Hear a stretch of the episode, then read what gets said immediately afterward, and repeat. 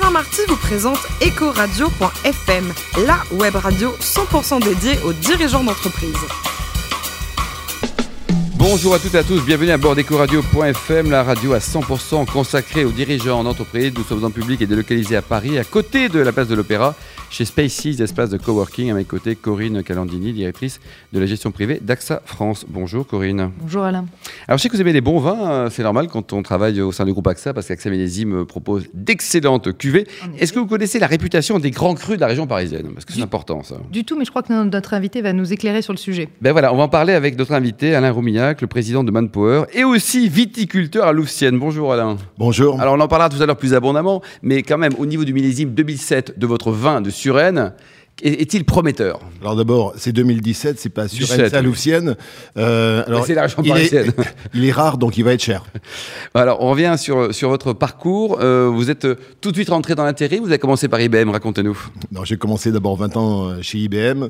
Puis ensuite, je suis parti euh, diriger une société de services informatiques qui s'appelait Osiatis, euh, des projets personnels, et je suis dans le groupe Manpower euh, maintenant depuis 6 ans. Et Osiatis, c'était une belle aventure. Vous avez commencé par travailler avec des fonds. Est-ce que des fonds, ce sont des gens gentils? Alors j'avais un fonds majoritaire, une société cotée en bourse. Écoutez, c'était une très belle expérience. Franchement. Vous dites ça poliment ou pas? Non, non, non, mais c'est une très belle expérience. voilà, on n'était pas toujours d'accord, mais j'y ai beaucoup appris. Et la boîte a été revendue ensuite à Econocom, c'était avec une belle plus-value ou pas? Ah oui, je pense qu'il a fait une très très belle plus-value. En 2010, donc vous êtes à 50% en train de rechercher une entreprise à racheter sous forme de LBO et à 50% dans le conseil. Et puis vous allez devenir salarié de votre client, Manpower. Racontez-nous. Absolument. J'ai commencé par une première mission pour les aider à travailler sur leur stratégie de diversification. J'ai identifié des cibles de sociétés qui pouvaient racheter et puis euh, finalement, euh, voilà. ils m'ont convaincu de les rejoindre pour mener à bien ce projet. Et puis au bout d'un an, euh, celle qui m'avait embauché, qui était la présidente de Manpower Group en France, Françoise Gris, a décidé de vaquer à d'autres occupations. D'autres occupations. Et donc, voilà, depuis bientôt 5 ans, je suis le, président du, du, groupe en France. Manpower, aujourd'hui, en France, c'est un pays qui est très important pour le groupe? Alors, c'est le premier pays. Euh, deux fois plus gros que les US, qui est le deuxième, euh, société américaine, basée dans cette très belle ville qui est Milwaukee. Euh, Vous connaissez Milwaukee, Corinne Donc, Il est en vacances. Hein, vacances. J'ai l'impression. D'où votre surtout, surtout, surtout, pour visiter le musée Harley Davidson. Ah, oui. et donc, voilà, donc on fait presque, on va faire cette année presque 5 milliards de, de chiffre d'affaires en France. Pour la France, quoi. vous nous rappelez les grands métiers? Et on fait un peu plus de 25% de chiffre d'affaires du groupe. Les grands métiers, quatre grands métiers, le métier de, du travail temporaire, l'intérim, Deuxième grand métier, c'est le recrutement pour euh, le compte de nos clients. Le troisième, c'est accompagner les, transformations des ressources humaines des entreprises, au travers de, de conseillérage, d'aide à la mobilité ou de formation. Et le quatrième, c'est euh, accompagner les transformations digitales des entreprises en leur fournissant euh, les solutions et les compétences dont elles ont besoin. Mmh. oui, on dit souvent que l'intérim est le baromètre de la santé d'une économie. Alors qu'en pensez-vous? Puis à entendre le fait que la France est numéro un, est-ce que ça veut dire qu'on va très bien? Alors, euh, on a été sans doute aussi euh, très bien depuis un certain temps, mais actuellement l'activité euh, va, va, très bien. On a une croissance à deux chiffres. alors c'est pour partie lié au fait que l'économie se porte bien, et puis il y a un certain nombre de mutations dans l'économie qui font qu'un certain nombre de nos clients augmentent leur taux de flexibilité parce qu'ils anticipent des, changements majeurs et donc ils veulent pas trop se charger en, en, ressources et donc ils font plus appel à nos, à nos effectifs. Corinne? Des changements majeurs, on pourrait parler de l'assouplissement de la loi du travail, dans laquelle vous avez été beaucoup impliqué Alors, on a été impliqué là-dedans, mais les changements majeurs, c'est plus les mutations comme vous avez dans, dans vos entreprises, euh, le monde du, euh, de la finance avec la digitalisation, mmh. mais aussi euh, le monde de l'industrie automobile qui commence à anticiper que peut-être les acteurs de demain avec le véhicule autonome ne seront pas ceux d'aujourd'hui. Euh, et que ce n'est pas obligatoirement les, mêmes gagnants. Donc, euh, donc hmm. tout le monde est en train de, réfléchir et d'anticiper à ce que peuvent être leurs euh, enjeux de ressources humaines demain. Hmm. Corinne? Les métiers de demain, en fait, c'est ça.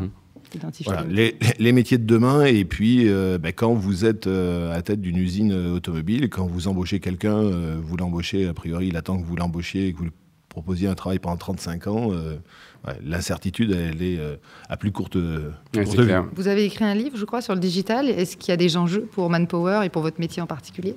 Alors, on a deux types d'enjeux. Nous, d'abord, la digitalisation de nos métiers. On investit de façon assez massive. Sans doute, le sujet le plus emblématique, c'est on a mis en place une application mobile pour nos intérimaires. Mmh.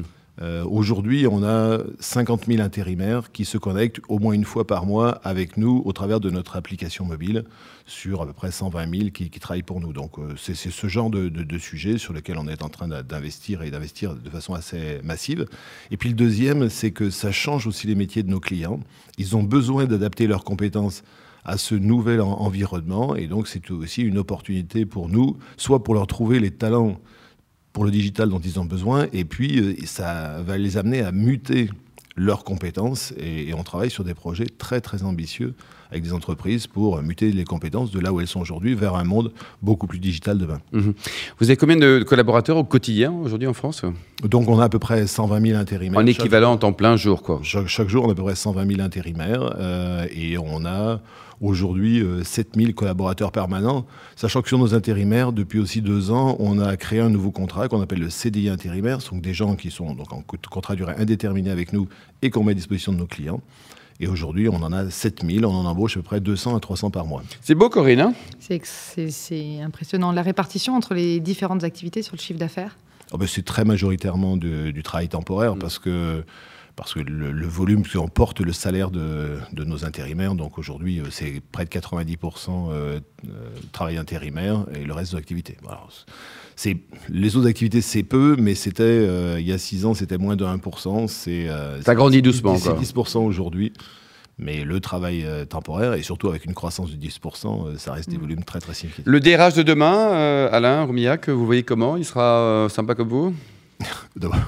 Au moins. Euh, mais c'est, il accompagne les mutations. Ce que je dis souvent, c'est que quand je discute avec des dirigeants d'entreprise, euh, hier, ce qu'ils souhaitaient, c'est que leur DRH euh, fasse en sorte qu'ils puissent développer leur business et qu'il y ait la paix sociale dans l'entreprise.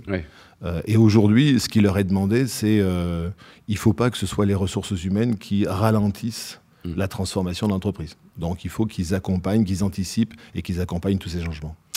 Aujourd'hui, on va parler de, la fondation aussi Agir contre l'exclusion. Vous êtes euh, vice-président de. Alors, je suis vice-président de cette fondation qui regroupe 5800 entreprises. Le président étant Gérard Mestralet et euh, qui accompagne euh, beaucoup de sujets d'exclusion. Alors moi, j'ai en particulier bien sûr le, sujet de l'emploi, mm. mais on travaille aussi sur aussi bien de l'exclusion énergétique ou euh, de l'exclusion euh, liée au fait qu'un certain nombre de, publics ne maîtrisent pas l'environnement digital et ce qui demain peut faire en sorte qu'ils soient complètement exclus.